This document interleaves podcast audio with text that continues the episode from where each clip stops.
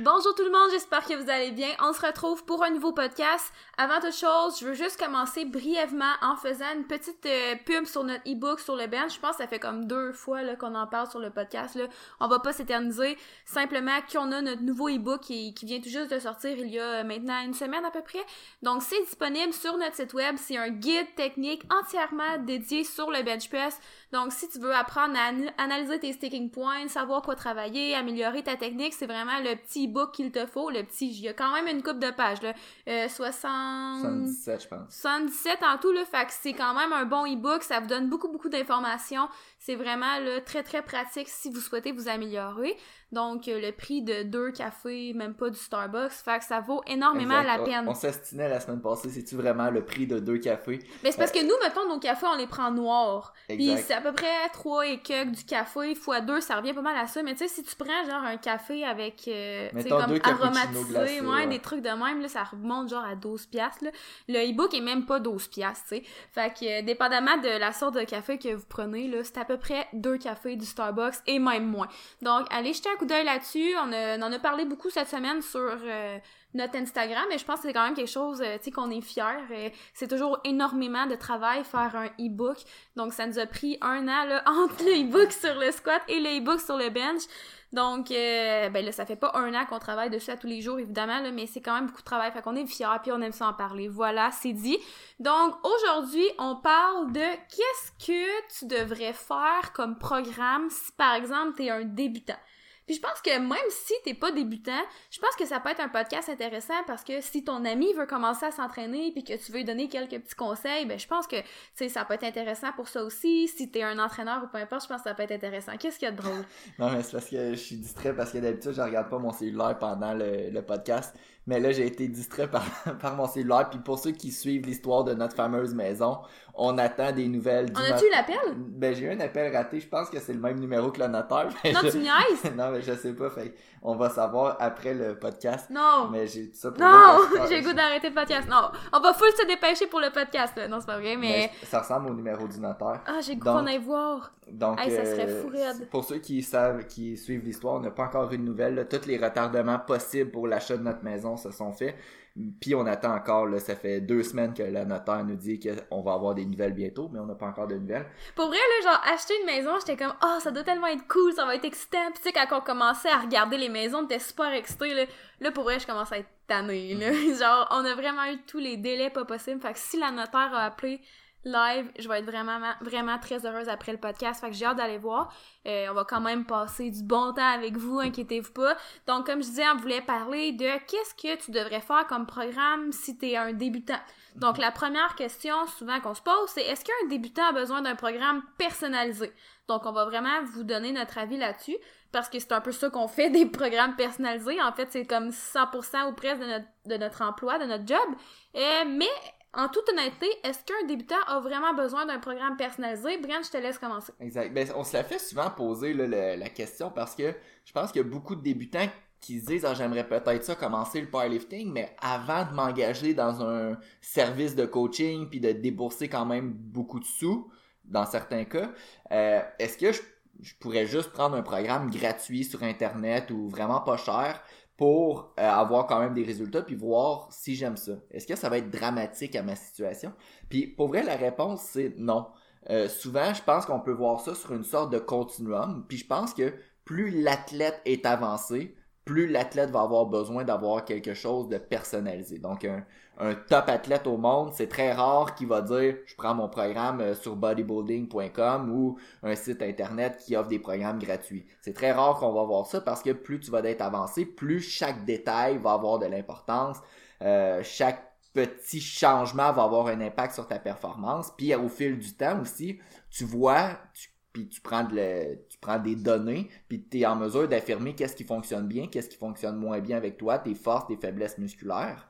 Mais quand tu es débutant, tu le sais pas vraiment qu'est-ce qui fonctionne bien, tu le sais même pas qu'est-ce que t'aimes, tu le sais pas qu'est-ce que t'aimes pas. Puis euh, pour vrai, pour les débutants, des fois juste à penser à faire du squat va augmenter le squat. Fait que là on n'a même pas encore fait du squat, puis notre squat augmente, puis notre bench augmente, puis notre deadlift augmente.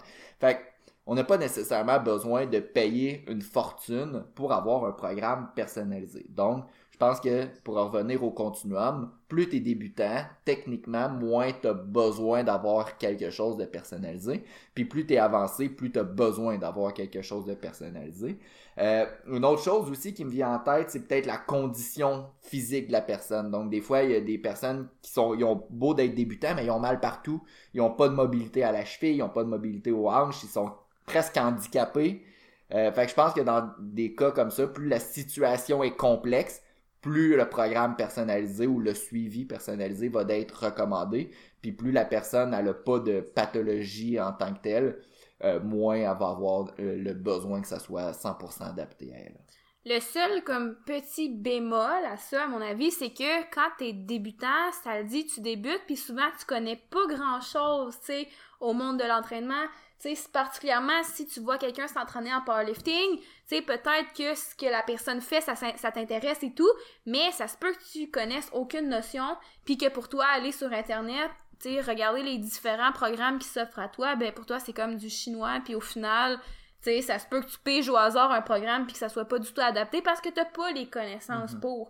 Donc, des fois, tu sais, c'est important d'aller chercher de l'aide ou demander à quelqu'un, poser des questions pour justement un peu rendre ça un peu moins chinois parce que tu sais, c'est normal que quand tu débutes, tu sais, tout soit un peu nouveau. Fait que tu sais, ça peut être un piège aussi, là. Ou tu sais, en fait, comme n'importe qui qui prendrait un programme sur Internet, le piège aussi, c'est de dire, bon, ben, je vais prendre ce programme-là, mais moi, j'aime pas cet exercice-là, fait que je vais le changer. Il y a juste quatre jours, moi, j'en voudrais cinq, fait que je vais me rajouter une journée, je vais me rajouter du cardio à la fin du training, je vais me rajouter ci, je vais me rajouter ça, je vais enlever ça. Donc, au final, tu prends un programme, mais en même temps, tu le changes, puis ça, on en a déjà parlé. Tu sais, si tu prends un programme sur Internet, au moins, tu sais, de le respecter, surtout si tu connais rien. Tu sais, moi, personnellement, si je prends un programme sur Internet, admettons, je vais être capable de dire quelle variable je peux changer, quelle variable je peux pas changer parce que crime, c'est mon métier, je travaille là-dedans, j'ai étudié là-dedans, je sais de quoi je parle et tout. Bon, Dieu, ça avait l'air un peu arrogant, mais c'était vraiment pas le, le but, là. Mais euh, je sais pas où je voulais aller avec ça. Mais souvent, c'est je pense que les gens font l'erreur de prendre un programme sur Internet puis de le modifier à leur façon, selon leur euh, selon ce qu'ils ont envie de faire, puis on le sait très bien, des fois tu sais, il faut pas toujours que tu fasses des choses que tu as envie, il faut que tu fasses des choses que tu as besoin de faire selon c'est quoi tes objectifs. Donc, euh, des fois, sans avoir les connaissances requises, ça peut être difficile d'aller sur Internet puis de mm-hmm. choisir un programme. Puis même si les débutants n'ont pas nécessairement besoin d'avoir le programme qui est personnalisé au détail près, parce que, comme tu viens de le dire, chez les débutants, souvent, rien qu'une petite affaire, ça va les faire progresser. Mais c'est juste, faut garder ça en tête. Exact. Puis on va parler aussi là, bientôt là, de qu'est-ce qu'on ferait à un nouveau client qui a, un, qui a jamais vraiment fait de powerlifting, quels paramètres d'entraînement on choisirait, quel type de mouvement on choisirait. Mais juste avant, pourquoi un débutant voudrait à l'inverse un programme personnalisé? Mm-hmm. Puis je pense que, bon, t'en as parlé, mais c'est peut-être le manque de connaissances aussi. Tu sais, peut-être que tu prends un programme sur Internet, comme tu viens de dire, puis il n'est pas adapté vraiment à ta situation. Toi, tu t'entraînes 5 jours, le programme que tu as, il est sur 4 jours. Comment c'est difficile quand tu n'as pas de connaissance de juger si un programme est bon ou non. Exact. Tu sais, le programme, peut-être que tu connais pas la personne qui le fait, tu connais pas la personne qui l'offre. Euh, peut-être que ça fait pas nécessairement du sens, peut-être que la personne n'est pas nécessairement formée pour mm-hmm. euh, faire des programmes qui font du sens. Puis peut-être aussi, euh, je sais qu'en ce moment, on est en situation COVID, fait qu'il y a beaucoup de monde qui s'entraîne avec juste une cage à squat puis euh, une barre.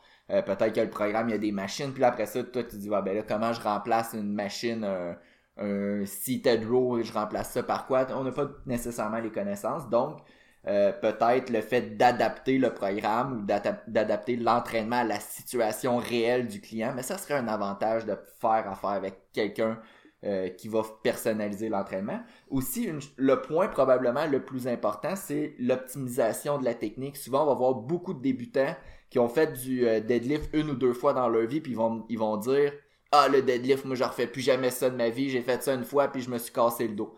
Euh, souvent, les, les, techniques utilisées par quelqu'un qui connaît vraiment pas ça vont être tellement tout croche que c'est vrai qu'ils sont dangereuses. Donc, des fois d'avoir quelqu'un qui nous suit pour optimiser notre technique, puis juste rendre la technique au, minima, au minimum sécuritaire, ben ça va permettre d'avoir des gros avantages. Puis, tu sais, des fois, juste d'utiliser les bonnes techniques en commençant. Par exemple, euh, je sais pas, un client qui veut faire du powerlifting, ben moi, avant que je commence à faire du low bar, ça a pris pour vrai, ça a pris un an avant que je me dise Ah ouais, mais il y a gros du monde qui squatte low bar, puis euh, je, devrais peut-être essayer ça, mais c'est en fouillant sur des vidéos YouTube que j'ai finalement vu. J'étais comme.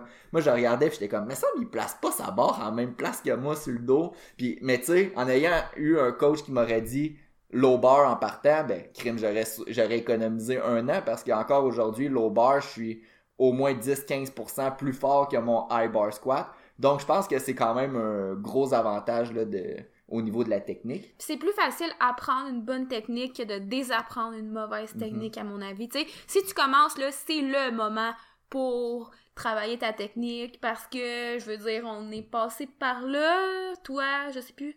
Ben, un petit peu. un petit peu, oui. Un petit peu, moi, surtout moi, au deadlift, c'est pas mal plus euh, chiant devoir baisser les charges pour euh, lever le poids de la bonne façon que de le lever dès le départ de la bonne façon. En tout cas, bref, euh, conseil d'amis, euh, retenez ça.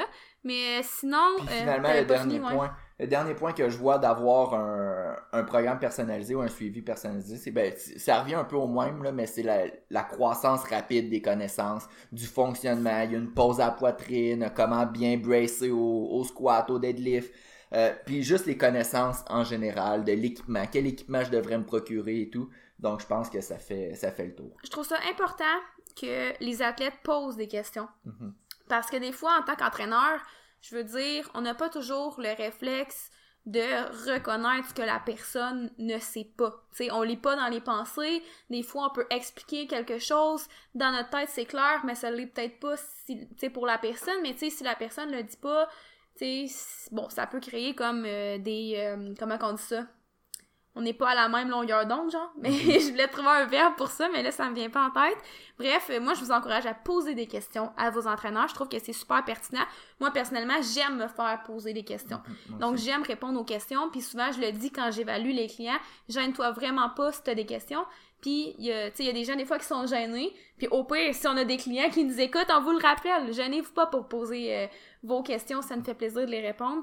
Puis, moi, une autre chose que je trouve super importante aussi avec le suivi, quand que, peu importe sais, c'est quoi le type de suivi que t'as? Ben, en fait, non. En tout cas, ça dépend, là, mais peu importe, le point que je vais apporter, c'est que c'est un peu comme si t'avais un devoir à faire. Puis je pense que ça peut vraiment être super bon pour la constance. Parce que si tu prends juste ton programme sur Internet, ça se peut que tu le fasses pendant deux semaines, puis après ça, si t'as pas les résultats que tu voulais, tu changes de programme après deux semaines, après ça, tu rechanges de programme après deux semaines. Tandis que quand tu engages un entraîneur pour qu'il te fasse un programme, euh, ben ça fait un peu en sorte que t'es comme un peu regardé, puis t'as comme pas le choix de le faire, puis je pense que ça peut vraiment aider sur euh, la mhm. motivation puis la constance. Puis c'est encore un bonus si t'as de la confiance en, ton entraîneur. Mhm. Parce qu'il n'y a aucun programme au monde qui existe puis qui vont te donner des résultats en deux semaines. Euh, ben, Ça dépend c'est quoi les résultats. Là? Ouais.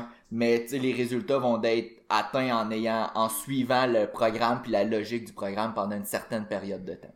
Euh, donc, rapidement, ben pas rapidement, là, maintenant, qu'est-ce qu'on fait si euh, on est débutant puis on veut commencer le powerlifting? C'est quoi nos recommandations en termes de programmation? Mettons, t'es débutant ou ton ami est débutant, tu veux t'initier au powerlifting, qu'est-ce que tu fais? Tu veux pas nécessairement te prendre un entraîneur tout de suite parce que t'as envie de tester de ton côté avant, tu veux voir si t'aimes ça. Qu'est-ce qui est optimal pour toi à ce moment-là? Mm-hmm je pense que la chose la plus importante pour commencer, c'est d'avoir dans son programme majoritairement des mouvements complets, là, ce qu'on pourrait dire des compound movements. Euh, en powerlifting, la grande majorité du programme va être considéré de squat, de bench, de deadlift, de tirage, fait que ce soit chin-up, pull-up ou euh, seated row, des exercices de dos. Euh, que je t'ai coupé, mais on veut des tirages dans comme différents angles. Donc, on veut par exemple pas juste mettre des chin-up qui seraient un tirage vertical. On veut aussi des tirages qui sont plus horizontaux, comme un row par exemple. Mhm. Puis le dernier mouvement qui est peut-être pas obligatoire en powerlifting, mais que j'aime s'insérer quand même avec des débutants, c'est un mouvement de fente ou unilatéral euh, du bas du corps, que ce soit des fentes, des split squats, peu importe là, mais ce style de mouvement là. Fait que je dirais que 80% de votre programme devrait être ces 5-6 exercices là, fait que squat, bench, deadlift, un tirage ou deux, une fente ou deux, whatever, mais ça devrait être regroupé dans ces gros exercices-là. Souvent, ce qu'on va voir comme erreur, c'est que des débutants, ils vont commencer, puis là, ils vont se faire euh, du crossover cable euh, bicep curl ou des, des exercices là, super complexes d'isolation, des machines qui vont Pas nécessairement complexes. Pas nécessairement complexes. Tu voulais peut-être dire utiliser des méthodes plus avancées, exact. mettons. Ça va être des pour cibler la longue portion du bicep. Euh, tu sais, au final, quand on est débutant, on a besoin de travailler les grosses masses musculaires, les mouvements de euh, base, de base qui vont solliciter plusieurs articulations. Fait que rester à maîtriser peut-être 4-5 exercices. Essayez pas de faire des entraînements de 22 exercices qui durent 3 heures, ça sert à rien. Faites 3-4 exercices, 5, maximum 5 exercices par entraînement. Maîtrisez ces exercices-là, c'est comme ça que vous allez progresser. Essayez pas de varier à chaque, euh, à chaque semaine vos nouveaux entraînements. Vos, vos nouveaux entraînements, vos, des nouveaux exercices. Restez avec la base que vous avez, puis maîtrisez cette base-là avant d'aller plus loin. Puis souvent, les gens voient leur entraînement comme lundi, je fais les jambes, mardi, je fais les épaules, peu importe. Mais en powerlifting, on peut comme changer un peu ce mindset-là, puis dire, bon, ben mon jour 1, c'est mon jour de squat, mon jour 2, c'est mon jour de bench, mon jour 3, c'est mon jour de deadlift, puis mon jour 4, ben je peux avoir un squat puis un bench par exemple. Donc, je trouve qu'il y a comme un petit changement de mindset aussi à faire. Donc, vous avez comme votre euh, mouvement principal qui est souvent un squat, un bench ou un deadlift, puis après ça, les autres mouvements, on veut quand même rester dans les mouvements de base. Donc, comme on a dit, les fentes, les mouvements de hip hinge, donc de flexion à la hanche comme un Romanian deadlift, comme un hip thrust. Euh, aussi, on veut garder des mouvements de poussée. Donc, le bench press, c'est un mouvement de poussée, mais on peut aussi inclure un mouvement de poussée verticale, comme le military press, par exemple, le dumbbell shoulder press, puis on veut aussi inclure des mouvements plus au niveau du dos, donc les tirages comme on a dit tantôt, les tirages verticaux comme les chin-up, pull-up, lat pull-down, puis les tirages horizontaux comme le row par exemple. Mm-hmm. Abdos aussi, vous pouvez ajouter des abdos. Si vous pouvez vous ajouter un petit exercice de biceps à la fin de votre journée de bench, un exercice de triceps, mais la grosse, grosse majorité de vos mouvements, ça va être des mouvements multijoints, donc des compound movements, les mouvements de base tout simplement. On va pas chercher trop loin. C'est les mouvements qui vont être les plus payants. Puis encore à ce jour, c'est même nous les mouvements qu'on priorise. Tu sais, c'est pas parce qu'on est plus avancé en powerlifting que là on fait plus de mouvements d'isolation comme tu dit de pas faire mettons là. Mhm. Tu sais pour vrai, l'essentiel de nos trainings, c'est encore et toujours les mouvements de base. Mhm. Tu sais, ce qui se complexifie beaucoup en powerlifting, souvent, ça va être les méthodes, ça va être de jouer avec les paramètres, le volume, l'intensité, la fréquence, la spécificité. Donc, ça va être de jouer avec ça. Mais pour vrai, les exercices en tant que tels, en powerlifting, t'as pas besoin d'aller chercher, comme tu disais tantôt, la longue portion du biceps spécifiquement. Tu sais, tu peux jouer là-dessus, mais c'est pas ça qui va te donner le gros tes résultats. Surtout si t'es débutant. Ouais. Euh, aussi, souvent, je vois... Euh, des, des, des, débutants qui vont dire ah moi par exemple mon squat il est pas bon parce que euh, mes quadriceps ils sont faibles. Ça se peut qu'ils soient faibles tes quadriceps mais si t'es des fois c'est esthétiquement parlant la personne esthétiquement parlant trouve qu'elle a une faiblesse puis là dans sa tête euh, ça va énormément la nuire au squat par exemple. Exact. Tu sais par exemple un, un homme de mon de mon poids à peu près 88 kilos il va me dire puis il squatte par exemple 100 kilos puis il va dire ah mon squat il est il est faible parce que mes quadriceps sont faibles. Mais tu sais si t'as de ma grosseur, puis t'es à peu près 100 kg, 88 kg, puis ton squat t'es à peu près 100 kg, ben, overall, t'es faible. Fait qu'essaye pas nécessairement de d'aller cibler un muscle. C'était du, c'était du tough, c'était du tough love. Mais essaye pas nécessairement d'aller cibler un muscle en particulier quand t'es débutant. Fais juste, ça revient un peu au même point qu'on vient de dire, mais fais juste développer la base. Puis après ça, quand tu seras rendu avancé, ben peut-être que tu pourras insérer des variations plus spécifiques à tes forces puis faiblesses musculaires, mais généralement, quand on est débutant, on n'est pas faible d'un muscle en général, on est faible de partout. Fait qu'essayer d'être juste fort en général. Je pense que c'est, je sais pas si c'était bien expliqué, mais je pense que je me comprenais au moins moi dans ma tête. Non, mais tu sais, souvent, des fois, tu sais, maintenant je prends l'exemple de quelqu'un qui a une super belle technique, puis la personne essaie de comme aller chercher le détail qui pourrait faire la différence. C'est pour vrai, j'admire euh, cette intention-là de perfectionner le mouvement, mais des fois, ça nous arrive de dire, écoute, faut juste que tu deviennes plus fort, that's it. Tu pas le petit détail à aller chercher, faut juste que tu continues à pousser, puis à devenir plus fort, puis à te concentrer à faire de chaque entraînement euh, un meilleur entraînement. Mhm. Euh, en termes de planification d'entraînement, qu'est-ce qu'on fait rendu à l'entraînement? Euh, j'essaierais d'éviter des techniques super avancées ou des planifications d'entraînement très complexes. Je garderais la base, des entraînements de style 5 séries de 5 ou 4 séries de 3 ou juste des entraînements vraiment basiques. par exemple, pendant 5 semaines, vous pourriez faire 5 séries de 5, puis en essayant d'augmenter graduellement la charge à chaque semaine. Fait que, par exemple, moi, ce qui m'arrive de, donner à des débutants, ça pourrait être, par exemple, 4 séries de 5, puis la cinquième série, vous faites le plus de répétitions possible. Fait que si vous faites par exemple 7 répétitions à votre dernière série, ben la semaine prochaine, on augmente la charge. Puis après ça, on, augmente la charge, ainsi de suite. Juste quelque chose de vraiment basic. Pas besoin de faire nécessairement euh, des méthodes complexes. Gardez ça basic. 5 séries de 5, 4 séries de 3, euh, 3 séries de 8. Vraiment quelque chose de basic. Puis progresser en essayant d'augmenter la charge graduellement chaque semaine tout en gardant une belle technique, parce que ça, c'était un de nos points aussi, on va y aller tout de suite. Euh, essayez pas de négliger la technique pour rajouter plus de poids. Puis, si vous êtes habitué, par exemple, de faire du 8 à 12 répétitions sur tous vos exercices, ben pour vous, de faire du 5-6 répétitions, là, ça va être vraiment de travailler en force. Donc, tu sais, allez pas, comme tu dis, faire des 4, ben, comme tu t'as recommandé de faire, par exemple, 4 séries de 3, mais si tu es habitué de faire juste du 8 à 12, honnêtement, tomber à du 3 reps, tu tu vas, premièrement, peut-être avoir l'impression que tu forces pas. Puis, tu sais, parce que le feeling de forcer comme une série de 12 versus une série de 3 est différent. Mhm. Mais souvent, tu sais, quand tu commences, tu sais, ça se peut que tu aies l'impression de dire, voyons, ça force pas parce que ton corps est juste vraiment pas habitué. Donc, tu sais, moi, personnellement, ceux qui sont vraiment habitués de travailler dans du 8-12 puis qui veulent s'initier à la force, ben je les envoie pas dans du 1 à 4 reps là. je reste dans le 5 6 reps aux premières semaines juste pour dire que déjà là ça fait quand même une bonne différence puis la personne va s'habituer à lever un petit peu plus lourd. Mhm. Qu'est-ce que t'en penses? Non, je suis 100% d'accord. C'est pas parce que tu me regardais bizarre, je sais pas si j'ai dit de quoi qu'il fallait pas. Non, d'accord. Euh, euh, le dernier point finalement qu'on avait pour les débutants, c'est euh, oui, c'est important de développer la force si c'est ça votre objectif principal, mais ne négligez pas l'hypertrophie. Fait que souvent, euh, en tant que débutant, vous avez, oui, un grand potentiel de force à aller chercher, mais vous avez aussi un grand potentiel d'hypertrophie à aller chercher. On sait que l'hypertrophie, c'est le, un des mécanismes principaux pour développer de la force. Donc, si vous, euh, si vous, ça fait moins que six mois que vous êtes en powerlifting, puis vous voulez d'être le plus fort possible à long terme, mais essayez pas de dire ah ben moi je veux rester dans la catégorie des 66 kilos, peu importe la catégorie que vous êtes. Dites-vous c'est important pour moi de prendre le plus de masse musculaire possible, puis ça va m'aider à prendre euh, de la force. Fait que si, si vous êtes débutant et vous dites déjà je veux pas dépasser cette catégorie de poids là, ben je pense que vous limitez vos, euh, vos gains à long terme. Super. Donc je pense que ça faisait le tour. T'avais-tu d'autres choses, Hello, à ajouter? Non, je pense que ça fait le tour. J'ai vraiment, vraiment hâte d'aller voir si c'est la notaire qui a appelé. J'ai hâte qu'on vous tienne au courant, Seigneur. Parce qu'en plus, c'est super le fun parce que dans notre nouvelle maison, on veut se bâtir un gym à la maison.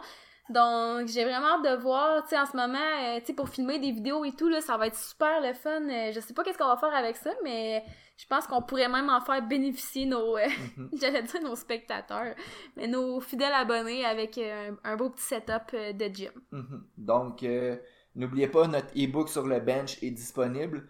Puis sinon, euh, aussi on a parlé un peu là, des, euh, des programmes pour débutants aujourd'hui, parce qu'on a en tête de sortir éventuellement un programme aussi là, pour débutants. Fait que restez à l'affût, je sais pas quand ça va sortir.